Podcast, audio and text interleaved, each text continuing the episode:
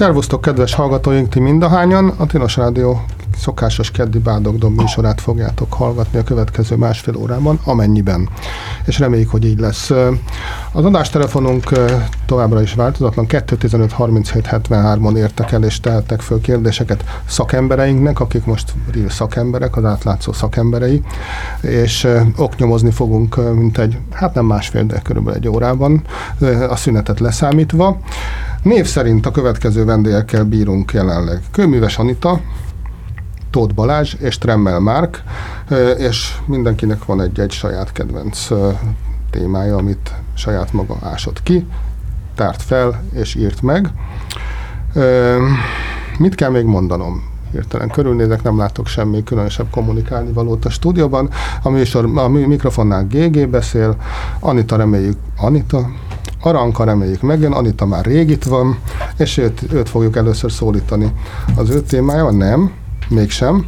Én fogok beszélni Igen. először a Balázs. Azt hittem, hogy ez teljesen más. Tehát én fel voltam világosítva, hogy nem ő lesz először, ez én hibám, hogy nem, nem így tettem, de egy teljesen más szálon kapcsoltam a, hogy mondjam, a neuronjaimhoz a kérdést, úgyhogy mégiscsak Tóth Balázs lesz az első, euh, teljesen udorjatlan módon, akinek euh, szuper témája van. Indított az Átlátszó egy blogot a Strasbourgi Bíróságon futó ügyekről, csak azért, hogy hát a magyar publikum értesüljön arról, gondolom én, hogy mi folyik ott. Nagyon sok fontos dolog és fontos ítélet, ami egyébként a mindennapi életünket is befolyásolja. Kérlek, tárd elénk a valóságot. E, így van, köszönöm szépen. E, egyrészt valóban udvariatlanság, hogy én beszélek először, viszont el kell mennem körülbelül egyet hat körül, ezért beszéltük még így a e, többiekkel, hogy akkor én az én témámat vennénk előre. E, alapvetően két dologról beszélnék, és akkor, hogyha van kérdés, akkor nagyon szívesen válaszolok, akár tőled, akár hallgatóktól. E, az egyik az, hogy miért indult a blog, és hogyha egy mondatba akarnám összefoglalni, akkor pontosan annyi, mint amennyit mondtál, de talán részletesebb indokolást is lehet mellé tenni. Ugye a, a Strasbourgi Bíróság annak ellenére, hogy ezerkilencszázkilencvenhárom óta ugye Magyarországen az Emberi Jogok Európai Egyezménynek hatálya alá tartozik, és azóta lehet rajtunk számon kérni az egyezményben foglaltak megsértését. Annak ellenére azt gondolom, hogy a bírósági gyakorlat ismertsége az még a szakmai körökben is talán mondjuk hagyni még kívánnivalót maga. Tehát ez nem egy ilyen brüsszeli jármánykodás, egy ilyen é u csatlakozás következtében történt ez alávetés nem, az országnak, hanem egy sokkal régebbi ez dolog. Egy, ez, ez, ez, így van, ez egy ezerkilencszázkilencvenhárom-as történet, azzal együtt persze, hogy tehát ugye azt például sokan szokták keverni, tehát éppen ezért a Strasbourgi Bíróság ugye nem az Európai Uniónak a szerve, ugye az Európainak huszonnyolc. Hol ott, ott van egyébként a parlamenttől pár méterre. Igen, így van, egy, így, tehát így van. Fizikailag nagyon közel vannak egymáshoz, de, tér, de idő Időben sokkal korábbi a, a, az, az egyezmény, ugye az negyvenkilences maga a római egyezmény, mondom a magyar csatlakozás kilencvenhármas, és ugye még az Uniónak huszonnyolc tagállama van, addig az Európai Bíróság e, e, joghatósága alá negyvenhét ország e, tartozik, tehát ez egy sokkal e, szélesebb, e, mondjuk így európai jogi konszenzust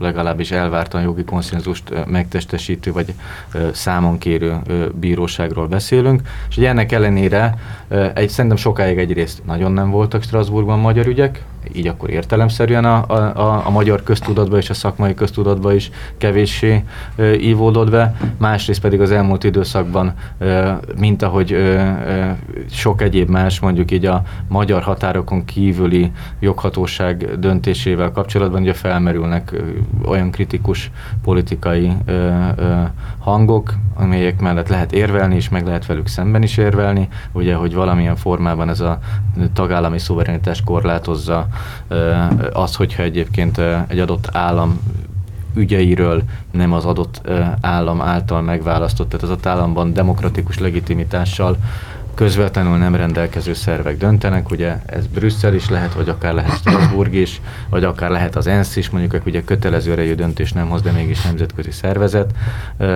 Tehát, hogy ilyen, ilyen tekintetben azt gondolom, hogy elég sok, sokkal többet, sokkal több ügy van Strasbourgban, másrészt pedig politikailag sokkal érzékenyebb kérdés lett, nem csak Magyarországon egyébként, ugye a britek nem csak a Unióból akarnak kilépni, hanem felmerült ott már a hosszú évek óta vita tárgya, hogy nem kéne egyébként kilépni nekik a, a, a, az emberi Európai Egyezményének keretrendszeréből is, mert hogy született Strasbourgban néhány olyan döntés, amit ők is a saját szuverenitásuk indokolatlan korlátozásaként éltek meg, tehát hogy ez nem csak Magyarországon kérdés ez, és azért gondoltuk azt, hogy, hogy annak talán van értelme, hogy egyrészt bemutatunk ügyeket.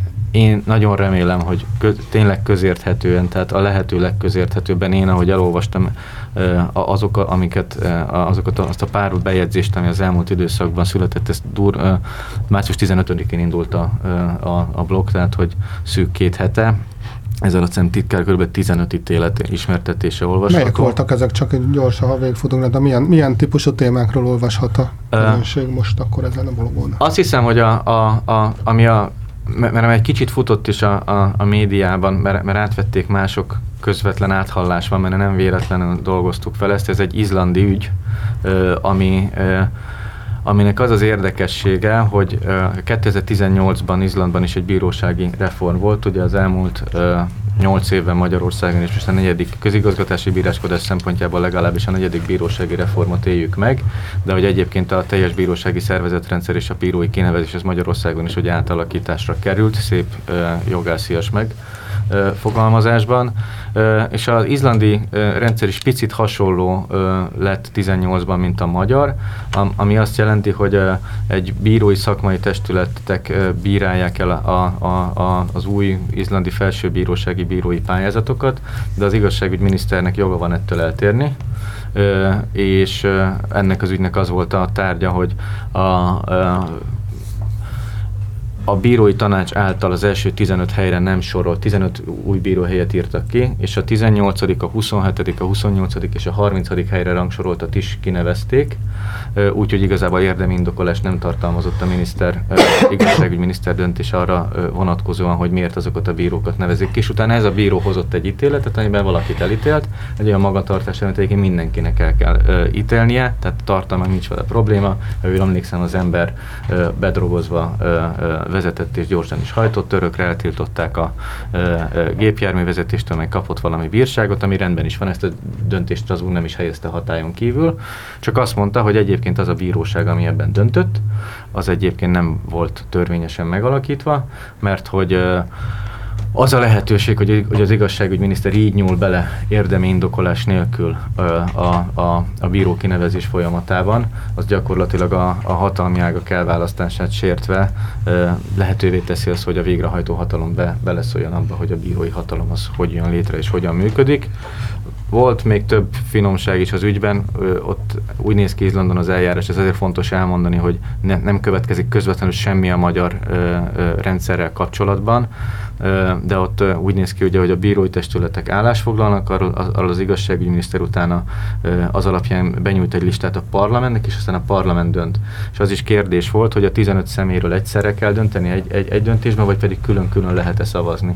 És ö, a... Ö, parlamenti előterjesztés szerint egyszerre döntöttek erről, utána utólag kiderült, hogy még egy belső izlandi bírósági eljárásban külön-külön kellett volna dönteni, tehát gyakorlatilag a belső jogszabályokat is megsértették akkor, amikor végül döntöttek arról, hogy ki legyen a bíró. Na és ebben az ügyben mondtak ki a, a Strasbourg, hogy ne így nem lehet bírót kinevezni, ami ugye azért lehet érdekes, mert egyrészt ugye a jelenlegi általános bírósági kinevezési rendszerben ugye az o bé há, tehát az Országos Bírósági Hivatal és az Országos Bírói Tanács közötti konfliktusnak ugye az egyik tár- tárgya éppen az, hogy az Országos Bírósági Hivatal elnöke gyakorlatilag ö, nem megfelelő indokolással tér el ugyanúgy a, a, a, a bírói pályázatok ö, alapján a bírói kinevezésektől, illetve néha alkalmanként úgy ö, minősít ö, érvénytelenné bizonyos pályázatokat, hogy annak nem látható az indoka. Másrészt pedig ugye az új közigazgatási bíráskodási rendszerben valami hasonló ö, ö, hatáskört kapna a, az igazságügyminiszter a, a, a közigazgatási bíróságok bíráinak kinevezésével kapcsolatban. Tehát, hogy itt lehet, hogy ez az izlandi döntés az egyébként majd egy precedensként fog működni, akkor, amikor a magyar ö, új igazságszolgáltatási rendszernek a jogszerűségét ítélik meg. És az izlandi politikai szféra hogy fogadta ezt a döntést? Az ellenzék üdvözölte, a, nem véletlenül az ellenzék nem is szavazta meg ezeket a bírákat, tehát hogy ők, ők, ők nem el is szavaztak. Ez egyébként azért is érdekes, mert hogy most én bele kell néznem, de kétezer-tizennyolc januári volt az igazságszolgáltatás átalakítása, hogyha azt nézzük, ugye nem telt el még másfél év azóta, ha valaki picit is követett figyelemmel strasbourgi döntést, akkor látja, hogy ez egészen döbbenetesen gyors ítélet. Tehát, hogy van, ma, mit tudom én mondjuk a, a, a magyar bírói kényszernyugdíjazás ügyében hat év alatt született strasbourgi ítélet, itt meg egy. Ezt csak azért mondom, hogy amikor azért az a politikai fennszang, hogy Strasbourg nem tudom melyik jellemzően Soros György fennhatósága alatt az ő irányításával Magyarország ö, ö, ellen ö, dönt, és hogy gyakorlatilag ez is e, e, erre hozták létre, vagy most már ezért működik ez a szervezetrendszer, akkor az Izlandra is igaz, mert Izlandot is például elmarasztalták, és nem hat év, hanem egy év alatt. Ö, tehát, hogy a másik célja, és akkor ide akartam eljutni ennek a blognak, hogy látszon az, hogy, hogy hogy messze nem csak Magyarország az, akit el szoktak Strasbourgban marasztalni. Nyilván vannak olyan országok, akiket többször, van akiket kevesebbszer. Ennek nem feltétlenül az az oka, hogy ö, ö, valamilyen külső nyomás hatására ö, politikai eszközként működnek ö, Strasbourgban, és itt finoman fogalmaztam, hanem az, hogy vannak renitens államok, meg vannak inkább jogkövető államok, ö, nem tudom én, Törökország, ö, Oroszország, Ukrajna, vagy Bulgária, az ö, egyébként ö, nem csak, hogy nagyon gyakran ö, marasztalja a bíróság ezeket az államokat, hanem például Olaszország vagy Törökország nem is nagyon hajtja ezeket végre. Tehát, hogy a, a, a másik véglet az az, amikor nem tartjuk be a, a bíróságítet, és ha egyébként elmarasztalnak mi, miattunk ö, ö, ezért ö, minket, akkor egyébként nem is hajtjuk végre a bíróság döntését. Ez elég komoly ö, ö, problémát tud okozni, hiszen hogy akkor kérdés, hogy minek Strasbourghoz fordulni, ha nyerünk, akkor sem lesz egyébként ö, eredménye. Szóval, hogy, hogy, a, hogy a cél az az egyrészt, hogy ilyen fontosabb, érdekesebb Magyarországon is adott esetben jelentős vagy jelentőssé válható döntéseket leírjunk közérthetően, de úgy, hogy egyébként, ha egy ügyvéd vagy egy gyakorló bíró olvas, akkor ő is tudja, hogy ha ez számára érdekes, akkor, akkor az világos legyen, hogy ebben az ügyben egyébként neki érdemes elolvasni az egész ítéletet is. A blogbejegyzések szem két-két és fél oldalban foglalják össze adott esetben a hatvan-nyolcvan oldalas ítéleteket is, tehát hogy nagyon rövidített verziók ezek. És a másik pedig az, hogy a, gyakorlatilag megpróbálom minden nem kaptafára meghozott magyar ügyet ismertetni. Kaptafa alatt értem azt, hogyha mondjuk egy elhúzódó polgári vagy büntető eljárás miatt hoznak egy ítéletet, abból adott esetben egy év alatt születik több, több tucat vagy több száz is, nyilván azokat nem érdemes ismertetni, mert az, az egy unalmas lenne, de mondjuk a leg frissebb ebben, amit, amit ismertettünk, ez talán múlt heti döntés volt Strasbourgnak, ez a ö, könyv, a tankönyvpiac államos, államosítása tárgyában megszületett bírósági döntés, ahol ugye a korábbi tankönyvkiadók fordultak Strasbourghoz, és ott ugye megállapította Strasbourg az egyezménysértést, beszélek szívesen arról is, hogyha érdekes, de ugye ez például egy olyan nagyobb jelentőségű ügy. Ez abszolút érdekes. Érdemes. Mi lesz ennek a következménye? Helyre kell állítani a magánkiadói rendszert? Nem, ilyet Strasbourg nem tud mondani. Ugye Strasbourg jellemzően, tehát fő, főszabály szerint két, két dolgot lehet Strasbourgtól kérni, állapítsa meg, hogy az egyezményt, állapítsa meg, hogy az egyezményt megsértették, másrészt az egy, egyezmény sértésével okozott kárt e, megtérítésére kötelezzék az államot. Van egy harmadik is, ami egy, ami egy szélsőséges eset, hogyha valamilyen, valamilyen rendszer szintű hosszú ideig fennálló probléma, ami miatt újra és újra ugyanazzal a panasszal fordulnak Strasbourghoz tömegesen, akkor egy speciális eljárásban a bíróság e, fel tudja hívni az államot arra, hogy változtassa meg a jogrendszerét annak érdekében, hogy az egyezménnyel összhangban legyen, és ne le, és ne jön elő az a helyzet, hogy minden hazai jogsértés végső soron Strasbourgban köt ki. Ez ugye itt ilyen döntés nem mondott ki Strasbourg, nem is tudna szerintem ki, ha nem lenne rá hatásköré, azt mondja, hogy, hogy, hogy, hogy állítsák vissza a, a korábbi rendszer, csak azt tudták megállapítani most, hogy ez a tulajdonhoz való jogot sértette, bonyolult, más jelent a tulajdonjog Strasbourgban, meg alkotmánybíróság előtt, mint amit a polgári jogban, meg a köznyelvben jelent. De a lényeg az, hogy a Strasbourgban mondjuk a, a, a vagyonszerzéssel kapcsolatos megalapozott elvárás élvez tulajdoni védelmet, és ugye, hogyha valaki mondjuk húsz éven keresztül egy piacon jelen van, egy szabad piaci környezetben, és egy állami szabályozás eredményeképpen onnan kizárják, és elveszti a teljes ügyfélkörét, akkor, azt ma, akkor Strasbourgban lehet amellett érvelni, mint ahogy ebben az esetben sikeresen is lehetett, hogy volt egy ügyfélkör, volt egy jogszerűen tanúsított magatartás, volt egy húsz éves ö, múlt, és ugye ebbe az állam be, belenyúlt, és gyakorlatilag ezzel az államosítással ezt a fajta legitim elvárást ö, ö, ö, mondjuk vágták keresztbe, hogyha lehet ilyen csúnyán fogalmazni, és azt még nem tudjuk, hogy mi lesz a pénzügyi következménye, mert van olyan eset, amikor, mint itt is, hogy rendkívül bonyolult megállapítani azt, hogy me- me- mekkora kárt okoztak, mert ez lényegében elmaradt haszonról beszélünk. Úgyhogy ilyenkor azt szokta csinálni a bíróság, hogy ez később hoz erről döntést, először lehetővé teszi a felek számára. Mondjuk hasonló volt például a, a, az egyházi státusz megvonásával kapcsolatban, hogyha emlékszünk rá, hogy ott a ott nagyon sok, nem, nem jó szó kis egyház, de hogy nem bevett egyház fordult Strasbourghoz. Ugye ott is az volt, hogy, hogy megpróbálták lehetővé tenni azt, hogy a érintett egyházak az állammal egyezenek meg, ami után nem sikerült, ugye utána kezdtek el születni az ítéletek, közel egy milliárd forint volt az első egyébként, amit, amit kiszabott Strasbourg kártérítésként, és itt is ez várható. Tehát, hogyha, hogyha nem lesz valami egyesség a, a, a, a felek között, akkor, akkor a bíróság külön fog majd ítéletet hozni a, a, arról, hogy az érintett uh, tankönyvkiadók, azok egyébként mekkora kártérítésre jogosultak. Még egy hasonló történt a trafikpiacon és a dohánypiacon is, várható, hogy esetleg ez ott is történt, születik egy hasonlítás? A trafik, uh, a trafiknál nem. Uh, ez egy, tényleg Strasbourg nagyon-nagyon nüansznyi kérdéseket, de fontos nüansznyi kérdéseket vizsgál. Vannak olyan területek, amelyek államosíthatóak. Uh, a Vannak bizonyos klasszikus közszolgáltatások, amit, amit az európai államok többsége közszolgáltatásként ö, ö, ö, biztosít, vagy, vagy, vagy nagyon-nagyon szabályoz. Tehát olyan, olyan területek, ahol egyébként lehet arra számítani ésszel, hogy egyébként az, az, az, nem, az, az, az egyébként nem lesz végig szabad piac. A, a trafik az nem feltétlenül ilyen szerintem, tehát éppen ezért nem tudom, mondjuk, hogyha ügyvédi kamarát, építész kamarát, vagy nem tudom én mondjuk orvosi kamarát hoznak létre, és a, ö, azzal ö, zárnak el valakit valamilyen vállalkozási tevékenységtől, az rendben van. Úgyhogy volt olyan cseh ügy, ahol például a, ahol például a, a, a, a temetkezés szolgáltatásokat monopolizálták, de úgy, hogy egyébként korábban nagyon sokáig közszolgáltatásként működött a temetkezés. Itt is azt mondta Strasbourg, hogy hát ezt meg lehetett csinálni, mert ez közszolgáltatás. A tankönyvpiacnál, mondom, azért hangsúlyoztam sokszor, és Strasbourg is nagyon fontos jelentőséget tulajdonított annak, hogy ez húsz évig szabad piaci körülmények között működött, és egy nagyon fontos körülmény, hogy a korábbi gyakorlatban három-öt százalékos profit marzsal tudtak dolgozni ezek a kiadók, még az új rendszer ez az állami könyvkérdez húsz százalékos profitot ö, ö, biztosít nekik a ö, törvény. Magyarul nem világos az, hogy egyébként mennyire, mennyiben szolgálja a fogyasztók érdekeit az, hogy ötször nagyobb profitot kell biztosítani egy állami könyvkiadónak, úgy, hogy egyébként a, a, a minőségi feltételeket a korábban is rendszerben lehetett garantálni, hiszen minden tankönyvkiadó által kiadott könyvet egyébként ugye akreditálni kellett, tehát ne, ne, nem lehetett úgy adni tankönyvet, hogy egyébként a fölött valamilyen állami kontroll nincsen.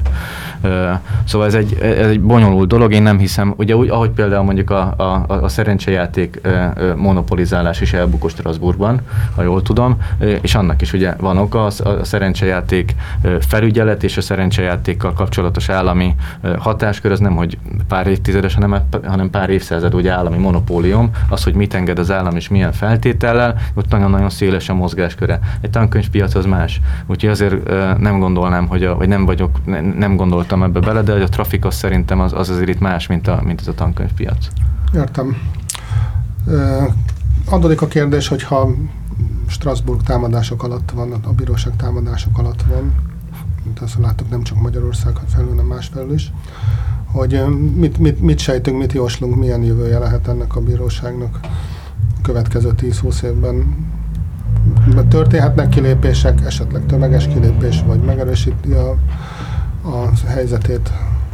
Azt hiszem, hogyha lenne egy-két olyan tagállam, aki kilép, vagy akit nem tudom, hogy van-e hiszem, kizárási mechanizmus, most meg nem, szerintem, szerintem nem, nem, nem, nem tudom elképzelni, hogy ez megtörténne. Szerintem le vannak olyan rejtes államok, akik, amelyeknek a kilépése nem rengetné meg a, a, az egyezményben résztvevő államoknak a konszenzusát, vagy a hitét abban, hogy ennek van értelme. Ha mondjuk Nagy-Britannia kilépne, mm, az már egy, az már egy, az már egy nagyon komoly kérdés lenne. Ez szerintem most reálisan nem áll fenn ennek a lehetősége, különös tekintet. Azért szerintem elég sokat tanultak most a britek abból, hogy egy Brexit típusú döntésnek következménye van. Tehát én azt gondolom én is, hogy igen, inkább belépnek majd mindenhova, mint hogy kilépnének, mert azt látják, hogy ezt talán érdemesebb jobban megfontolni. De, és nyilván ezekkel a támadásokkal valamilyen formában a bíróságnak is kell foglalkoznia, legalábbis annyira, hogy megfontolja, hogy, hogy ez érdekelje őket, vagy nem, esetleg mondjuk így, hogy politikai vagy diplomáciai megfontolásokból visszavegyenek, és egy, kicsi, és egy kicsit, tehát hogy mondjuk kétes esetekben inkább döntsenek a tagállamok javára, hogy akkor ez a szuverenitási érzékenység minél kevésbé merüljön fel. Én egyébként nem látok most még nagyon-nagyon jelentős érdemi változást a, a, a, a Strasbourgi Bíróság gyakorlatában. Én nagyon remélem, hogy nem is marad, vagy ez, hogy nem is lesz, tehát ez, hogy, ez, hogy, ez, hogy, hogy ez így is marad.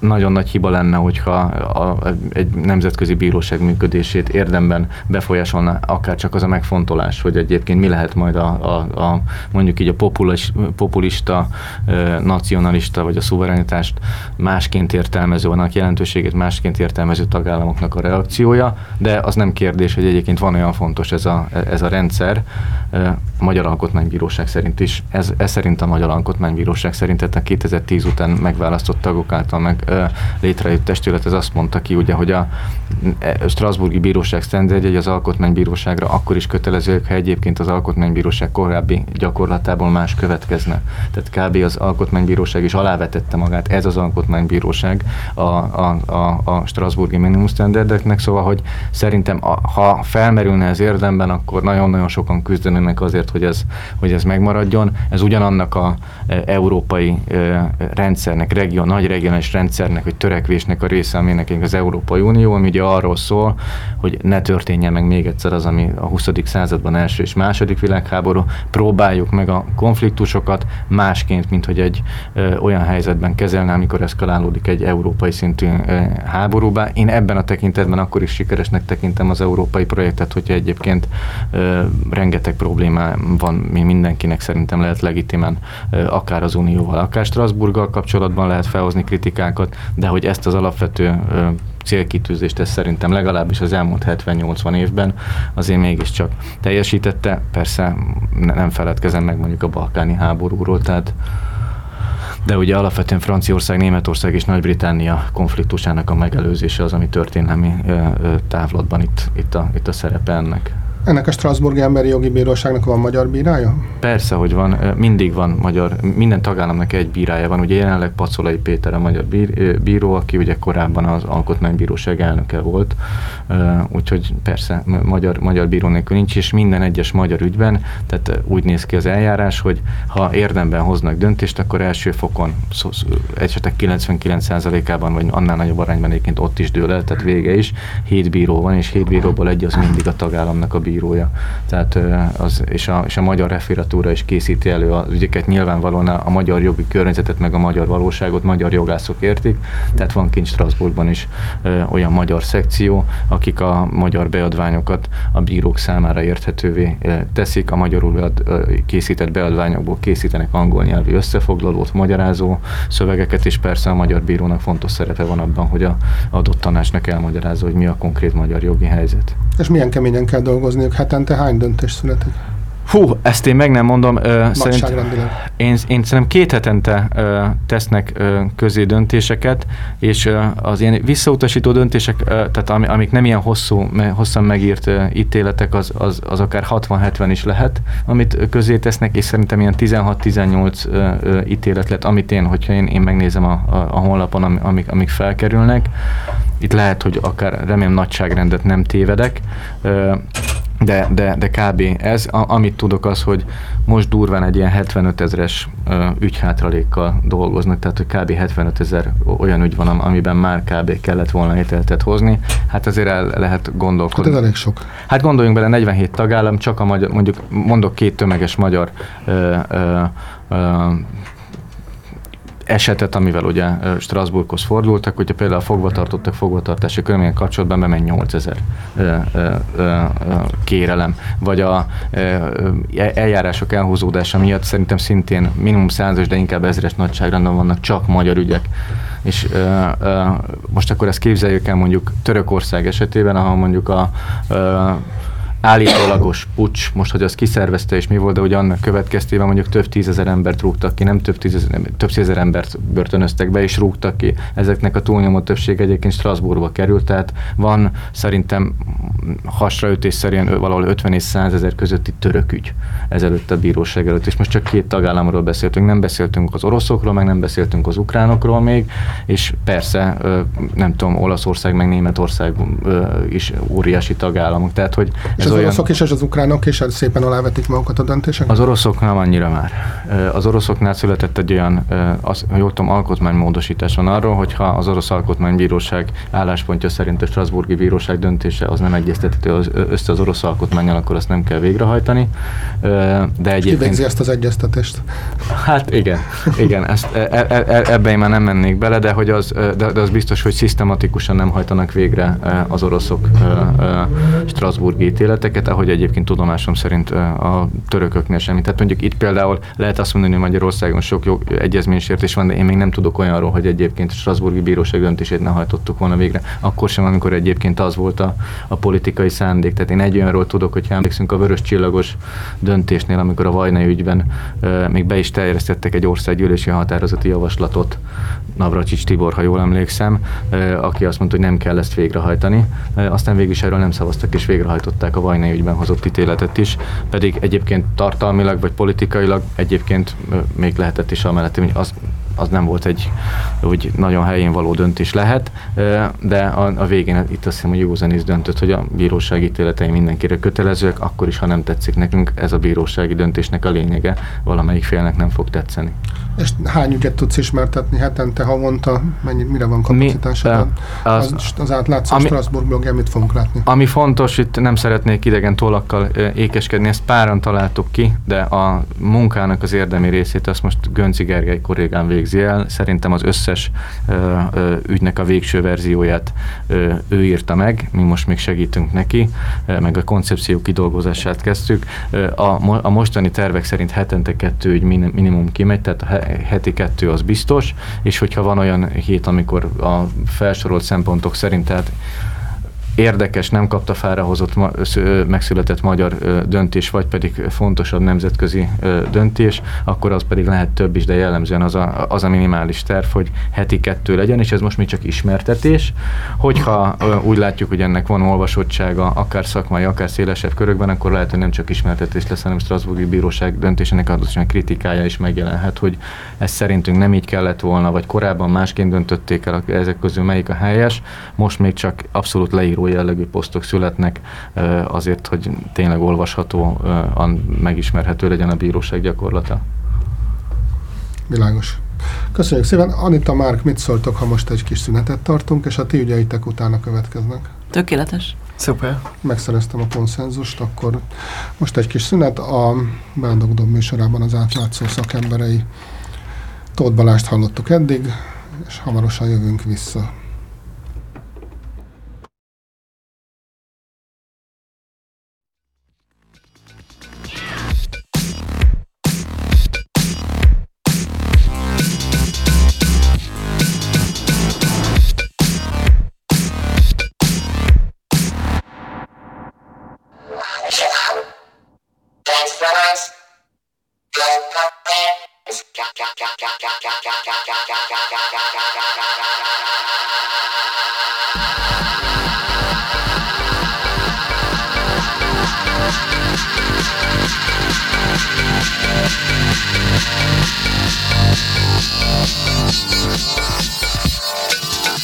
We'll be right back.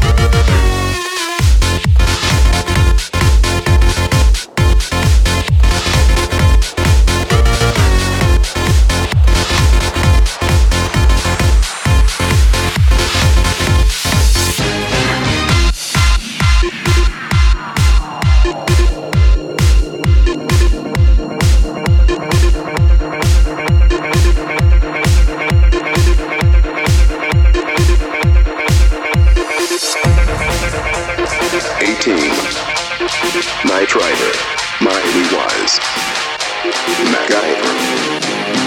Magnum. Magnum. Back to Hawaii.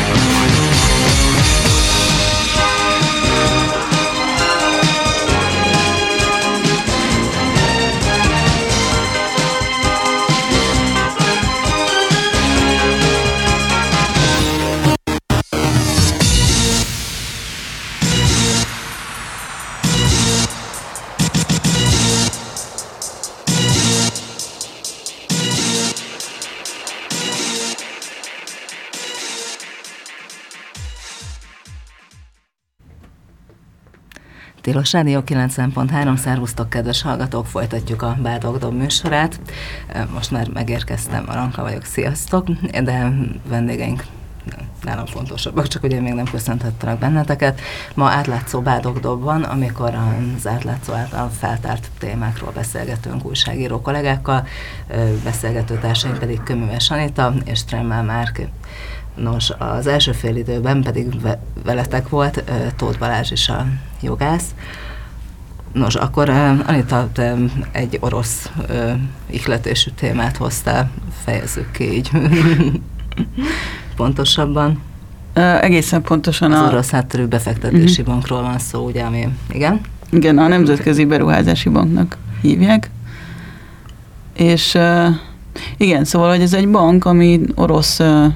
ihletésű, ahogy mondtad. Ez az úgynevezett ká gé es té bank volt régen, amikor megalapították még a régi rendszerben. Ezt a Szovjetunió hozta létre, hogy segítse a ká gé es té tagállamok közötti kereskedelmet azzal, hogy pénzt ad oda, ahol erre szükség van. Ennek vannak tagállamai, de a Szovjetunió felbomlása után ugye ez, ez úgy nagyjából megszűnt, ilyen tetszhalott állapotban volt. És kétezer-tizenkettőben feltámasztották. kétezer-tizenötben Magyarország is visszalépett, de már ez is az egyik dolog, ami nem volt egészen világos a magyar sajtóban, hogy nem telt itt el három év a között, hogy mi ebben a bankban részt vettünk. kétezer-tizenkettő. szeptemberében nevezték ki az új elnököt, Nyikolaj Koszovót, és tizenhárom januárjában már a magyarok bejelentették, hogy megkezdik a, az együttműködést, tehát gyakorlatilag alig pár hónapra volt szükség, hogy Magyarország közeledjen ehhez a bankhoz. És ugye a nagy hír az az, hogy idén februárban kiderült, hogy nem csak, hogy ez a bank Magyarországra helyezi a központját hamarosan, de borzasztóan nagy kedvezményekkel teszi ezt. Gyakorlatilag a vezetői teljes diplomáciai mentességet fognak élvezni, a magyar hatóságok nem léphetnek majd be a bank területére, a banknak nem kell megfelelni például a magyar számviteli szabályoknak sem, és semmiféle ellenőrzés nem történhet a bank ügyleteiben, bármiében, és ez nagyon sokak vélemények szerint iszonyatosan kirívó és nagyon nagy engedmény. És ugye nagyon sokan írtak már eddig arról, hogy hát biztosan majd ide orosz hírszerzőket, kémeket fognak küldeni, hiszen ez mennyire egyszerű, hogy Magyarországnak a szerző... És mennyire logikus, hogy... És mennyire logikus, igen. És persze ezt nehéz bizonyítani most, nagyon sok szakértő nyilatkozik nagyon sok felé, hogy itt majd hírszerzők jönnek.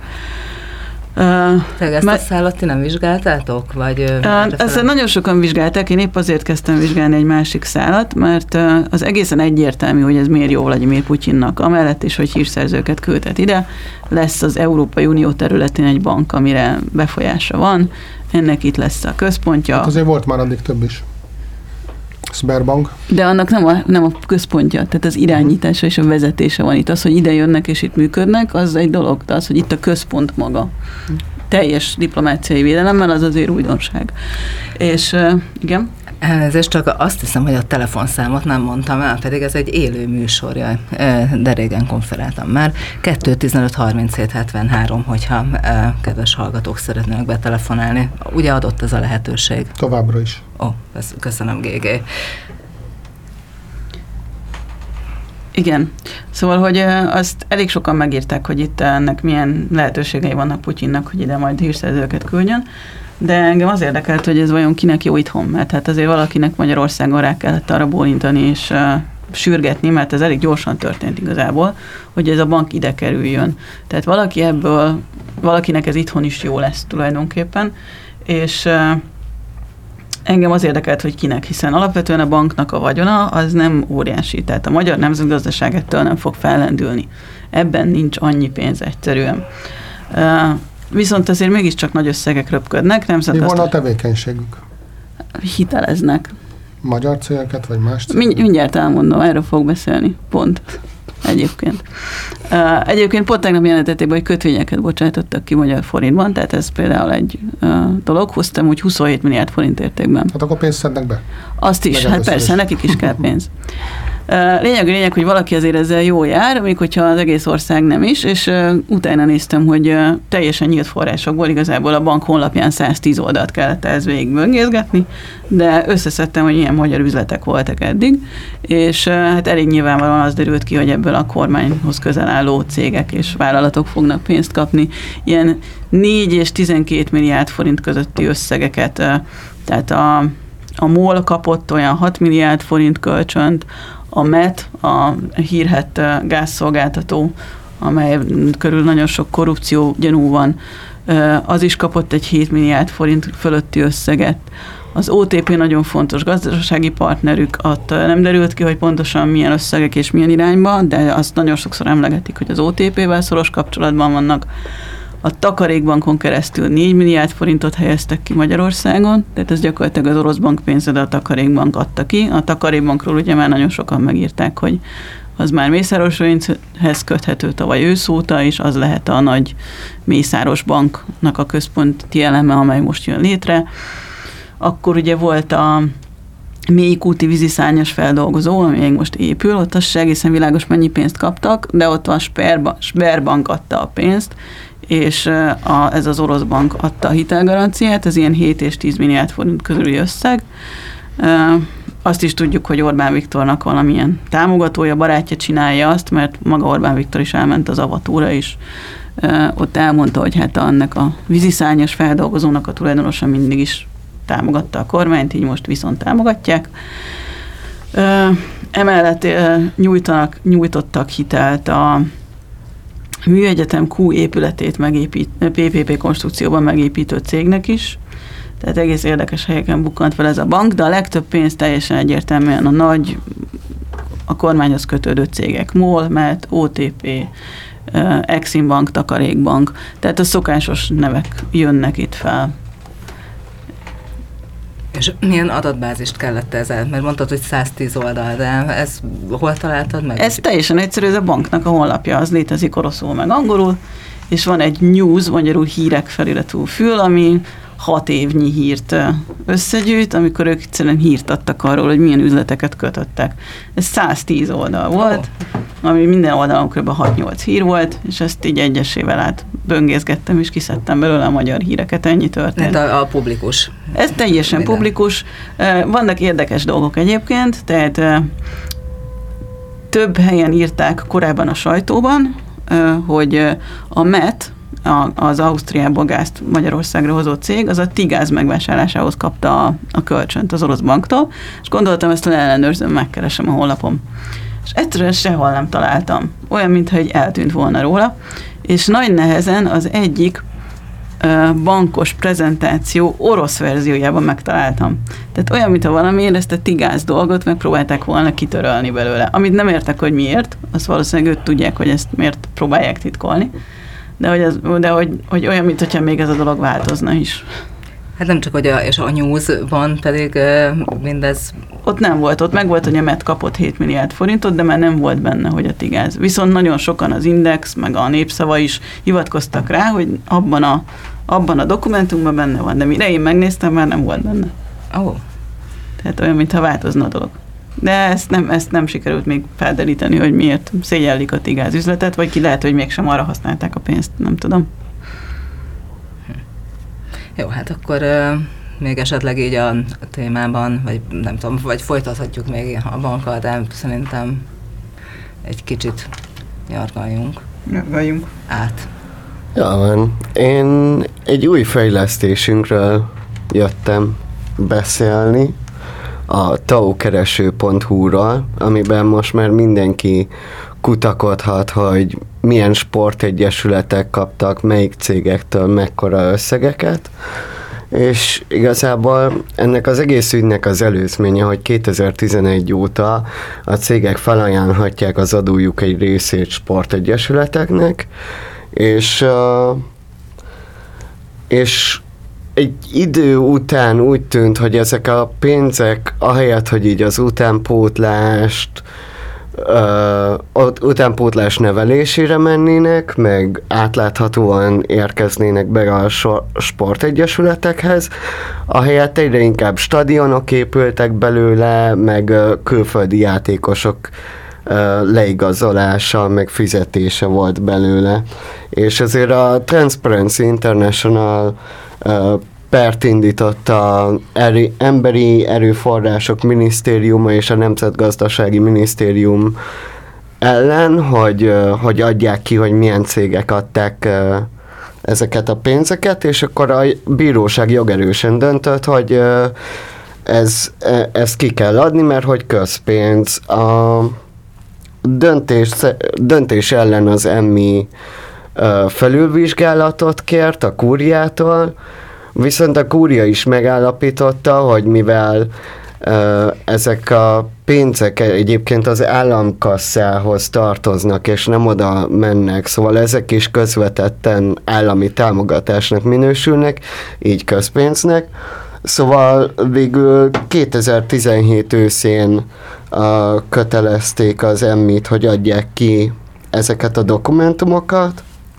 Végül kétezer-tizennyolc elején sikerült uh, megküldeni több részben kereshetetlen, szkennelt pé dé ef formátumba, és a té i után ezt megpróbálta egyedül feldolgozni, de mivel elképesztően hatalmas mennyiségű adatokról van szó, meg mennyiségű papírokról, ezért segítséget kért, és akkor így került össze hozzánk az Átlátszóhoz. Csak hogy így szemléltesen, hogy így mennyire elképesztően sok. Igen. Hát igen. ötszáztíz fájlról van szó, aminek így a, az á, átlagos terjedelme az ilyen százötven és kétszáz oldal között van. Ez nyolc gigányi adat volt, és, és tényleg abszolút átláthatatlan volt ez a több ezer oldal. Szóval az Átlátszóval megkerestük Szedlák Ádám informatikust, aki optikai karakterfelismerő programmal kereshetővé tette ezt az adatbázist, és akkor így a nyolc gigáról lett harminchat gigányi adatunk. És akkor így született meg a taokereső pont hu, ami egyébként pont ugyanolyan, mint nem tudom, a Google-nek a keresője, hogy beütsz egy szabadon választott kifejezést, mondjuk egy, egy sportegyesületet, egy cégnevet, egy településnek a nevét, vagy egy sportágat, és akkor kiadja a program azokat a dokumentumokat, amikben ezek említve vannak. És, egy, és akkor így megtudhatjuk, hogy mely cégek támogatták melyik sportegyesületeket. Egyébként ö, általában így a té á o támogatásról, főleg a, a foci kapcsán szoktunk hallani a hírekben, de, de a, a té i által kiperelt adatokból kiderülnek, kiderülnek a, a más látványcsapat sportok ö, által kapott Pénz, pénzek is, így a kézilabda egyesületek, a kosárlabda egyesületek, vízilabda és jégkorong egyesületeknek nyújtott támogatások is. Uh, És abból, amit így át, tehát feldolgoztatok, valami összesítést készítettetek, vagy lehet egyáltalán? Mert persze keresni, mindenki kereshet a, a szerint, hogy ami érdekli, de mondod, hogy ezek a, az egyéb támogatások is azért szemet szúrhattak már. Hát több, több cikkben is feldolgoztuk, meg több vizualizációban is feldolgoztuk már azt, hogy milyen cégek utalták főként, és abszolút kiderült, láthatóan kiderült, hogy ezek mind vagy állami cégek voltak, vagy, vagy kormányközeli vállalkozókhoz tartozó cégek. Például nem tudom, most így el tudom mondani, hogy a Felcsút kiktől kapott. Az érdekes. Hát, igen, és az illetve, érdekes. Hogyha ugye beszámolom egy ilyen közérdekű közlemény, szolgálati közlemény formájába becsúsztathatjuk, hogy a, van-e az átlátszón belül bármilyen spéci hely ezek, ezeknek a kis gyűjtőhelye, ezeknek a távos dolgoknak. Um, Vagy hogy lehet elérni? Tök kereshető a felületünk, meg, és bármilyen ilyen keresőszóval, hogy té á o, és akkor bármilyen település vagy cégnév, akkor kiadja az általunk készített dokumentumokat, de ha tényleg, hogyha az kevés, akkor um, akkor nem tudom, utána lehet nézni. Igazából nagyon bízunk, hogy ezt a, a té á o kereső pont hú programot minél több helyi, civil, meg, meg érdeklődő ember fogja nyomogatni, meg böngészni, hogy megalkossa a saját uh, kimutatásait. De mondjuk, ha megnézzük a, a Felcsutat, akkor ott azt láthatjuk, hogy a em en bé ef földgáztározó kétszázötven, uh, kétezer-tizenegy ről beszélek most, ott a em en bé ef földgáztározó kétszázötvenöt millió forintot, a közgép akkor még Simicska alatt kétszázötven milliót, a hozzá a közgéphez tartozó környezetvédelmi cég kétszáznegyven millió forintot, a MOL en er té két leányvállalata pedig száz hatvanegy és kilencvenkét millió forintot adott. És ez csak kétezer-tizenegy volt. A később ezek a számok még, még tovább növekedtek, és hasonló uh, kormányközeli cégek meg vállalkozók tűntek fel. Például ja, uh, például uh, tizennégy, tizenháromban a már megjelent a Szílászlóhoz köthető Duna Aszfalt kilencvenkilenc millióval, később kétezer-tizennégyre a Duna Aszfalt hatszázhetvenegy millió forintot adott a Felcsútnak, meg a hozzátartozó cégek adtak még pár száz milliót. Ebben az nagyon érdekes, bocsánat, hogy beleszólok már, hogy uh, ugye a nagy sztorikat, azokat mind tudjuk. Tehát tudjuk, hogy Felcsútat meg kell keresni, és azt meg is kerestük, összeadtuk, hogy Felcsút az milyen cégektől mennyi pénzt kapott, rettenetes összeget. De az az érdekes, hogy ez egy nagyon nagy adatbázis, és minden benne van. És túl sok ahhoz, hogy egyedül mi átlátszósokként, vagy akár egy újságíró ezt feldolgozza, és minden érdekes sztorit megtaláljon benne. És ez egy nemzetközi trend, ez a, az az open data trend, hogy azt az adatbázist, amiből mi dolgozunk, mint újságírók, azt mi nyilvánossá tesszük mások számára, akár a, a, egyszerűen a civilek, más újságírók, akár a, úgymond a, mondhatjuk a konkurencia számára, hogy tessék, itt van, mi egyedül nem bírunk vele, mert ötvenezer oldal, de hogy gyertek, segítsetek, és nézzetek át belőle százat, hát ha van menne izgi.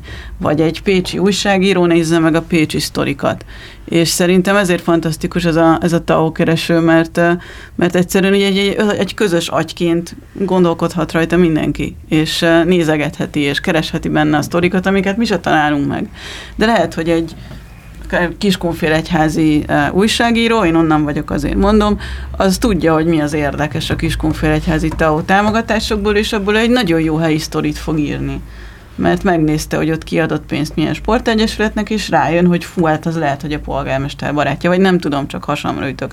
De hogy ez, ebben nagyon sok lehetőség van, ha az emberek egyszerűen elkezdik böngészni a saját környezetükben lévő adatokat. Hát igen, vagy nyilván nem csak újságírók, hanem a civilek is, bárki, aki, vagy, vagy egy, egy sima állampolgár, tehát akit érdekel, hogy a szomszédjában lévő stadionra kiadta a pénzt. És, és akkor ez az, az előbb próbálkoztam az ilyen kvázi szolgálati közlemény, hogy hogy lehet elérni az adatbázist. té á o kereső pont hú. Ó, ennyi. Ezt mondta Márk is. Igen. Ennyire egyszerű, té á o kereső pont hú, és bárki azonnal kutathat ebben.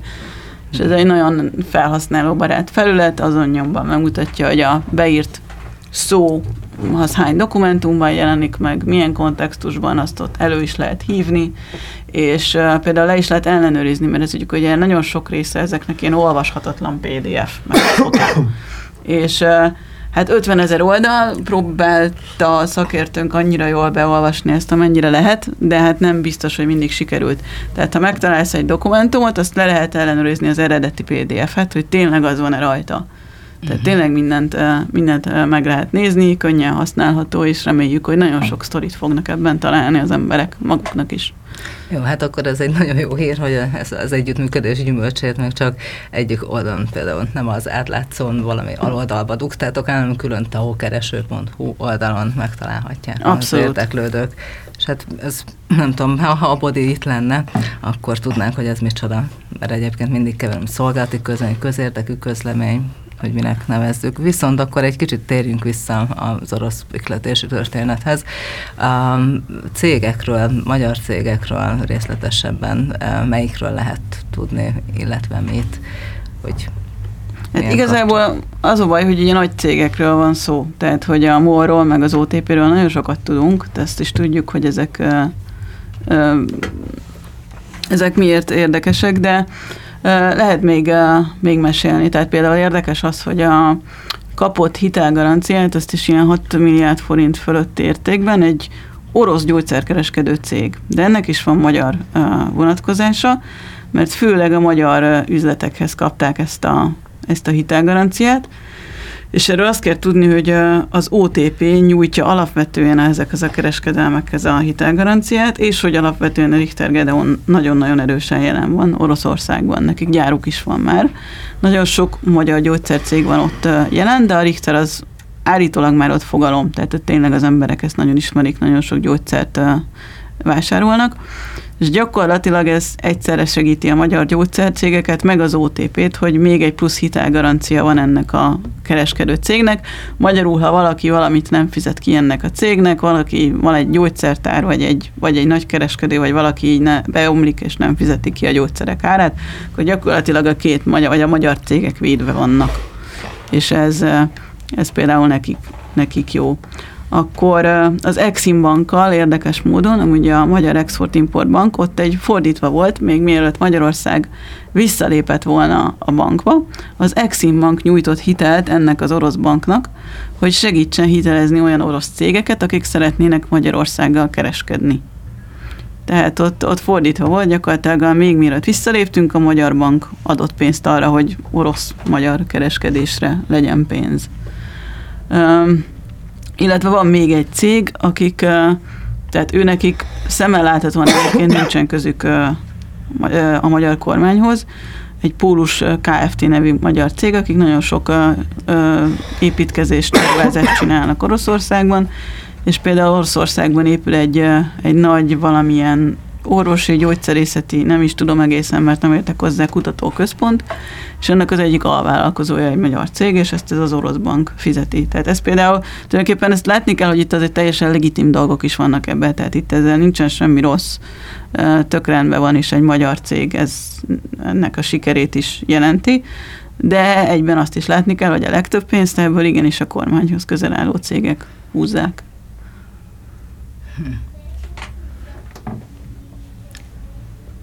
Jó, akkor nem, nem is tudom, ezt a témát kiveséztük vajon igen. eléggé, vagy uh, még van ha, bármilyen hát erről az orosz bankról nagyon sokat lehet beszélgetni, az a legnagyobb baj vele, hogy tippelgetünk, mindenki tippelget. Tehát vannak nagyon jó sztorik a, a magyar sajtóban arról, hogy a, az elnökének, a Nyikolaj Koszovnak a szülei azok legendás kémei voltak a Szovjetuniónak, és ez igaz is, tehát ezt, ezt is teljesen nyílt forrásokból rakta össze. Például a Népszava, ők hozták le a leg, legrészletesebb sztorit arról, hogy a, a Koszovnak a szülei, azok Amerikában is voltak kémek, az ENSZ-be telepítették őket, utána már nyíltan, tehát ott a, a hírszerzési vezető volt az apja itt Budapesten, az anyukája meg közben szobrászkodott, és kiállításai is voltak. Tehát rettenetesen színes történetek vannak a magyar sajtóban erről az emberről, illetve a szüleiről. És persze mindenki feltételezi, hogyha a szülei kémek voltak, akkor ő is, de hát ez sem jelent semmit, mert nem miért lenne attól hát kém, hát hogy a szülei azok voltak. Miért lennének olyan hülyék, hogy egy kémgyereket küldenek valahova? Hát ugye, éppen ez, igen. igen. Tehát, hogy tehát gyakorlatilag a szülőkről sokat tudunk, mert ők, mert ők ilyen legendás kémek voltak, de a fiúkról kevesebbet. Mindenki tippelget, hogy akkor vajon ő ki, ő hol tartozik, kinek az embere, lehet arról tippelgetni, hogy akkor ide hogyan fognak kémeket küldeni, ami hát persze, hogy minden fognak, mert ugye hát egy nagykövetségen is diplomát, minden nagykövetségen, nem csak az orosz nagykövetségen, az összes nagykövetségen diplomáciai fedésben vannak a hírszerzők, tehát hogyha a bank diplomáciai fedésben lesz, akkor miért ne küldenének és használnak ki ezt a lehetőséget, hogy kérdés nélkül bárki ide jöhet, és akkor bárkit lehet küldeni. Szóval sok a spekuláció, és ezért, ezért nehéz erről bármit mondani. És ez jól kijön abból is, hogy mondjuk a nemzetközi sajtó még nem nagyon tud mit kezdeni ezzel. Tehát, hogy írt róla már a New York Times, meg a Financial Times is, de ilyen kicsit óvatosan megírják ezeket a dolgokat, amiket lehet tudni, hogy milyen milyen országok vannak benne, mikor, kész, mikor alapították a bankot, kik voltak a koszov szülei, de hogy, hogy így mindenki még csak nézegeti ezt a dolgot, hogy, hogy ez mennyire, mennyire gáz tulajdonképpen. És egyes vélemények szerint iszonyúan, mert hogy teli leszünk kémekkel, és Putyin betette a lábát. Mások, maga ez a bank is, ugye, azt mondják, hogy hát itt nincsen semmi látnivaló, a bank maga a héten kiadott egy közleményt, vagy nem, még múlt héten, amire mondták, hogy ők nem kémbank, ők teljesen legitim, itt nincsen semmi látnivaló, ez egy teljesen normális bank. Úgyhogy uh, rengeteg kérdés van, rengeteg gyanús részlet van, ugye nagyon gyanús eleve az, hogy mindenféle engedményt megkapnak. Uh, De hát viszont, hogyha meg a kormánynak olyan jó ez, vagy nem tudom, és a, a kormányhoz közeli üzletembereknek, igen. Hát ugye ez a másik kérdés, hogy extra forrásokat bevonni, mert hogy uh, mert az látszik, hogy a magyar kormány keresgél forrásokat az é u-n kívül, mert ugye most az é u források nagyban finanszírozzák Magyarországot, készülni kell arra, hogy ebből majd mi lesz, hogyha kevesebb lesz. De az látszik, hogy egy ilyen orosz forrás, tehát ugye az a Orbán Viktor ezt megpróbálja nekünk eladni, hogy már Oroszország és Kína finanszíroz minket, hogyha már az é u nem. De azt látni kell, hogy ez nem igaz. Oroszországnak nincs is erre pénze, Kína meg nem fog. Tehát, hogy erről is írtam korábban, hogy a kínaiak meg is mondták Orbán Viktornak, hogy ők nem fogják itt az államot finanszírozni, és nem is hajlandóak, mert ők profitot akarnak mindenáron. És ugye ott vannak az oroszok, az orosz gazdaság messze nem olyan annyira jól, mint ahogy ezt reklámozzák nekünk itthon a propaganda médiában. Nincsen benne azért annyi pénz, sőt, sokkal-sokkal kevesebb, mint gondoljuk, és nem is hajlandóak. Tehát miért, miért is finanszíroznák ők a magyar állam működését, vagy, a, vagy fejlesztését, vagy a mi utainkat, vagy hidainkat? Hát, és, de ugye látni kell, hogy, hogy akkor viszont miért barátkozunk ennyire velük vajon? Hát felmerül a kérdés, hogyha nem lesz elég pénz az egész országnak ebből, akkor, akkor meg minek dörgölőzünk hozzájuk. Azért, mert hogyha az egész országnak nem is elég pénz, azért néhányaknak igen. Tehát, hogy bizonyos körök ebből attól meggazdagszanak, attól, hogy a, nem ebből lesz út, híd, kórház és, és iskola, attól még mondjuk a, a MOL, a em e té, az o té pé, a Takarékbank, az Exim Bank, ebből ugye profitál, mint láttuk, hogy már eddig is profitáltak. Tehát, hogy azért azt úgy tűnik, mintha próbálná biztosítani Kína és, és Oroszország felől a maga eszközeivel a kormány, hogyha ugyan ha apadnak az é u-s források, akkor mondjuk lehet, hogy az ország helyzetét nem oldják meg, de azért a magukét igen. Tehát, hogy ők, ők attól még jól lesznek, mert a kis bizniszek talán bejönnek Oroszország és Kína felől. Azt, azt nem tudni, hogy az egész országban mi lesz. Aha, tényleg, és mi ö, találkoztál ilyen vagy spekulációkkal, így a, a, az orosz bankkal kapcsolatban, amikor így nem tudom, csak olvasgattál. A vad spekuláció mindig van mindennel kapcsolatban, tehát ugye a, a vad spekuláció az, amit ha csak hallunk, de nem írjuk meg, mert nem tudjuk bizonyítani. Hát, hogy azért olyat, olyat jó, hát én nem szok, van, van aki meg szokott olyat írni, de én nekem nem szokásom, sőt az átlátszó, mi nem csinálunk ilyet. De hát abszolút a legvadabb spekulációk, hogy, hogy ez egy kémközpont lesz, és és hogy Vladimir Putyinnak kedvezünk. Ugye hát az is látszik, hogy Orbán Viktor próbál kedvére tenni egyszerre keretnek, meg nyugatnak is. Ilyen pávatáncot jár, hogy ide is egy kicsit, oda is egy kicsit, kicsit kedvezek az amerikaiaknak, és onnan is veszünk egy kis fegyvert, az oroszoknak adunk egy bankot. Szóval, hogy, hogy lavírozik a két oldal között, és az is lehet, hogy ez egyszerűen egy ilyen ennek egy, egy része, hogy, hogy mondjuk nem olyan rég volt itt az amerikai külügyminiszter, és megígértünk neki mindent, amit kért. Igazából hirtelen azon egy héttel később megkiderül, hogy az orosz bank is mindent megkap, és Putyinnak is mindent megígértünk, amit kér. Szóval, hogy diplomáciailag ez meg úgy tűnik, hogy lavírozunk a két vége között. Igen, mondjuk én se tettem fel teljesen helyesen a kérdés, mert a, így a spekulációk lényegével kapcsolatban, hogy például ilyen távlat, távlatokra vonatkozó. Tehát, hogy például a, amikor valaki arról ír, hogy itt egy kémközpont lesz, és akkor ó, mi fog történni? Tehát, hogy hát, mi történhet? Az egyik, ami valószínűleg nem is annyira vagy spekuláció, hanem igazából van mögötte valami, hogy, a, hogy az oroszok a balkáni, balkáni hírszerzést azt innen szervezik Magyarországról. Ugye a Balkán nekik egy nagyon fontos terep, ott még mindig harcolnak, harcolnak képletesen az amerikaiakkal, tehát ott ugye, hogy ki melyik oldalra áll, melyik ország, ugye szerbek, Koszovó, Albánia, Macedónia, Montenegro, ki, ki hova kötelezi el magát. Ő nekik ez nagyon fontos, hogy onnan azért minél több országot maguk mellé állítsanak, és, és vannak ilyen hírek, Hogy, hogy a balkáni hírszerzés, ami nekik nagyon fontos, azt innen irányítják, és hogy ezt fel akarják pörgetni egy kicsit, és ezért kell ide ez a bank, hogy még több embert ide küldjenek. Ez például egy ilyen elképzelés, amit lehet is olvasni a magyar sajtóban, meg lehet hallani ilyeneket. Hm. Ó, köszi szépen. És hát már lassan, sajnos a műsor végére fogunk majd érni, de Márk, akkor még megkérdeznek, hogy ez a té á o keresős történet, ez mennyiben lehet folytatható, vagy, vagy más témákkal folytatható-e? Mert ha jól vettem ki a szavaitokból, illetve ha jól láttam, akkor ez egy egyedülálló kezdeményezés egyenlőre Magyarországon, és hogy van ennek így folytatása? Van, abszolút.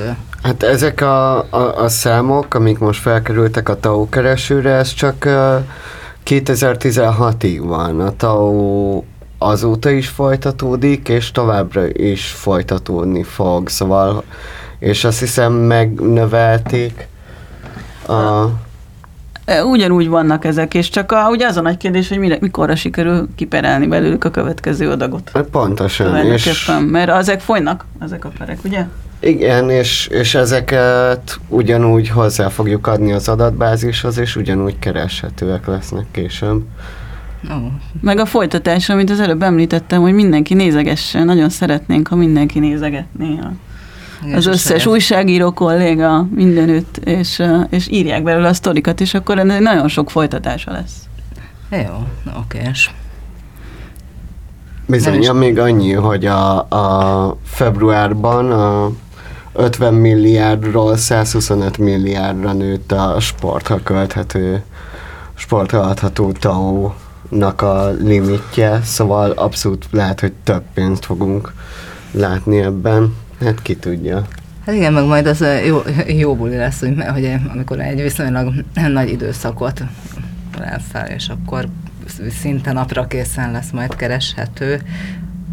Olyan nem lesz. Azt, az nagyon keményen küzd a kormány ellennel, hogy ez napra kész legyen. Tehát ők mindent el fognak követni, hogy minél később kapjuk meg a friss adatokat. Hát ez, a, ez, a, ez volt az egész sztorinak a lényege, hogy ez egy nagyon sok éves harc. Hát tehát mire mi a kétezer-tizennyolcas adatokat látni fogjuk, az attól félek, hogy soká lesz. Hát most milliók vágyát közvetítettem. Egyszer talán majd az is bekövetkezik. Jó, azt hiszem, hogy egy újabb témában már ö, nem kezdhetünk nagyon, ugye, Gége? Így van, kész ami... a hírblokk, igen, egy szép akkor... bocsó, és aztán jó. Hát, jó, hát köszönöm szépen, Gége, hogy az első fél időt egyedül prezentáltad itt. Jövő héten valóban én is nagyon pontos leszek. Mindjárt elmondom, hogy ki lesz a vendégünk, de előtte köszönöm szépen, hogy itt voltatok Átlátszójéktól. Mi köszönjük a lehetőséget. Hát egy, egy hónap múlva meg, meg fog ismétlődni, tehát négy hét múlva pontosabban. Akkor lesz legközelebb Átlátszó Bádogdob. Hallgatóknak is köszönjük szépen a figyelmet, és a jövő heti Bádogdob vendége pedig Székely Tamás lesz, a vé dé es elnöke, a vé dé es pedig a Magyar Vegyipari, Energiaipari és Rokon Szakmákban Dolgozók Szakszervezeti Szövetsége. Úgyhogy az is jó kis adás lesz majd. Köszönjük szépen. Sziasztok! Sziasztok! Sziasztok.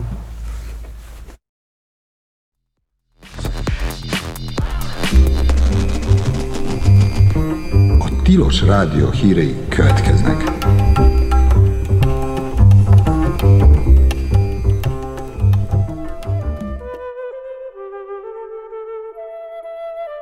A hajléktalansággal foglalkozó tematikus napunk egyik meghívottja az Utcából Lakásba Egyesület tevékenysége támogatására jótékonysági kiállítást és árverést rendez az illusztrátor pajtások és írócimbolák alkotóközössége. Két hónapon keresztül írók és illusztrátorok alkotnak hajlék, lakhatás, otthon témában, és közölnek olyan szöveg- és képpárokat, ahol a művek egymást inspirálva születnek. Az elkészült művekből szervezett Otthonmesék című kiállításnak a Bartók Pagonya ad otthont majd kétezer-tizenkilenc. negyedike-tizenkettedike és ötödike-tizedike között. A kiállítás megnyitója után online aukció keretében a művek megvásárolhatók. Az aukció teljes bevétele az Utcáról Lakásba Egyesületet támogatja, akik rászoruló családokat és hajléktalan embereket segítenek biztonságos és megfizethető lakhatáshoz. Az elkészült művek április végéig folyamatosan jelennek meg az Írócimborák blogon, írócimborák pont blogspot pont com. A megnyitó után a teljes anyag megtekinthető az Egyesület online aukciós oldalán otthonmesék pont utcárollakásba pont hu. A Holland Leuveni Katolikus Egyetem kutatói az összes ezerkilencszázkilencvenöt és kétezer-öt között született holland gyereket vizsgálva arra jutottak, hogy az azonos nemű párok által nevelt gyerekek jobban teljesítenek az iskolában, mint a különböző nemű párokéi, írja a Kubit.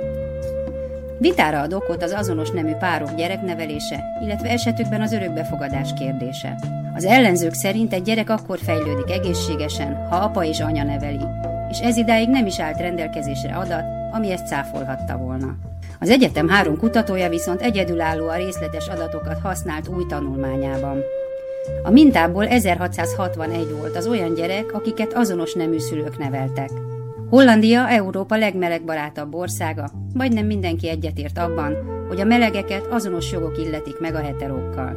Összehasonlításképp Magyarországon ez ötven százalék körül van. Ezért az azonos nemű párok által nevelt gyerekeket Hollandiában kis eséllyel éri diszkrimináció vagy egyéb olyan negatív hatás, ami miatt a társadalmi környezet hatásait összekeverhetnénk az azonos nemű párok által való nevelés negatív hatásaival. A kutatásból kiderül, hogy az azonos nemű párok által nevelt gyerekek tesztpontszámai magasabbak és nagyobb eséllyel fejezik be a középiskolát. Ezek nem ok-okozati kapcsolatok, hiszen azok a gyerekek, akiket azonos nemű párok neveltek, sok más szempontból is másmilyen családokban nőnek fel. Idősebbek lehetnek a szüleik, többet kereshetnek, és jellemzően kevesebb gyerekük van. A kutatók különböző statisztikai technikák bevetésével megpróbálták figyelembe venni ezeket az eltéréseket, például minden egyes gyereket egy olyan gyerekkel hasonlítottak össze, aki számos megfigyelhető változó, például a szülei keresete szempontjából azonos adottságokkal bírnak. Bár csökkent is a mért különbség, mikor figyelembe vették ezeket a tényezőket, de még így is jelentős maradt a különbség az azonos nemű és a különböző nemű párok által nevelt gyerekek között az előbbiek javára. A saláta után a bab lehet a következő friss élelmiszer az űrhajósok étrendjében kétezer-huszonegytől, írja a hvg.hu. A speciális zöldségtermesztő berendezés modelljét a Norvég Tudományos és Technológiai Egyetemen fejlesztették ki.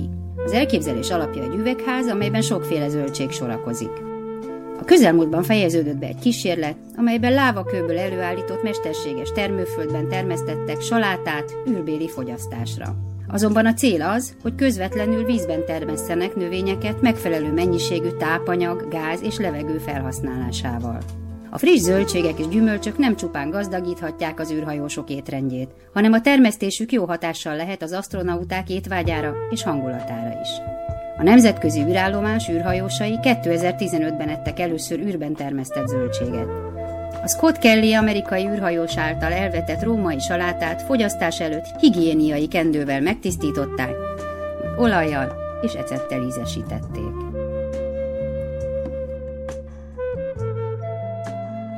Becslések szerint a kétezer-három és kétezer-tizenhat közötti időszakból tizennégy millió előadó közel ötven millió száma tűnhetett el végleg a MySpace-ről. A valaha talán legnépszerűbb közösségi oldalt, a MySpace-t a jelenlegi piacvezető közösségi portárok térnyerése következtében tömegesen hagyták el ugyan a látogatók, de az egykor feltöltött tartalmak továbbra is elérhetőek voltak ott. Az oldal felhasználóitól érkezett jelzések után derült ki, hogy egy egy évvel ezelőtti elhibázott szerverátállás következtében A három évnél régebben feltöltött fotók, videók és hangfájlok mind elvesztek. Bár a portál kezdetben még helyreállíthatóként kommunikálta az adatvesztést, már tavaly júliusban kénytelen volt beismerni egy online fórumon, hogy végleg a semmivé lett,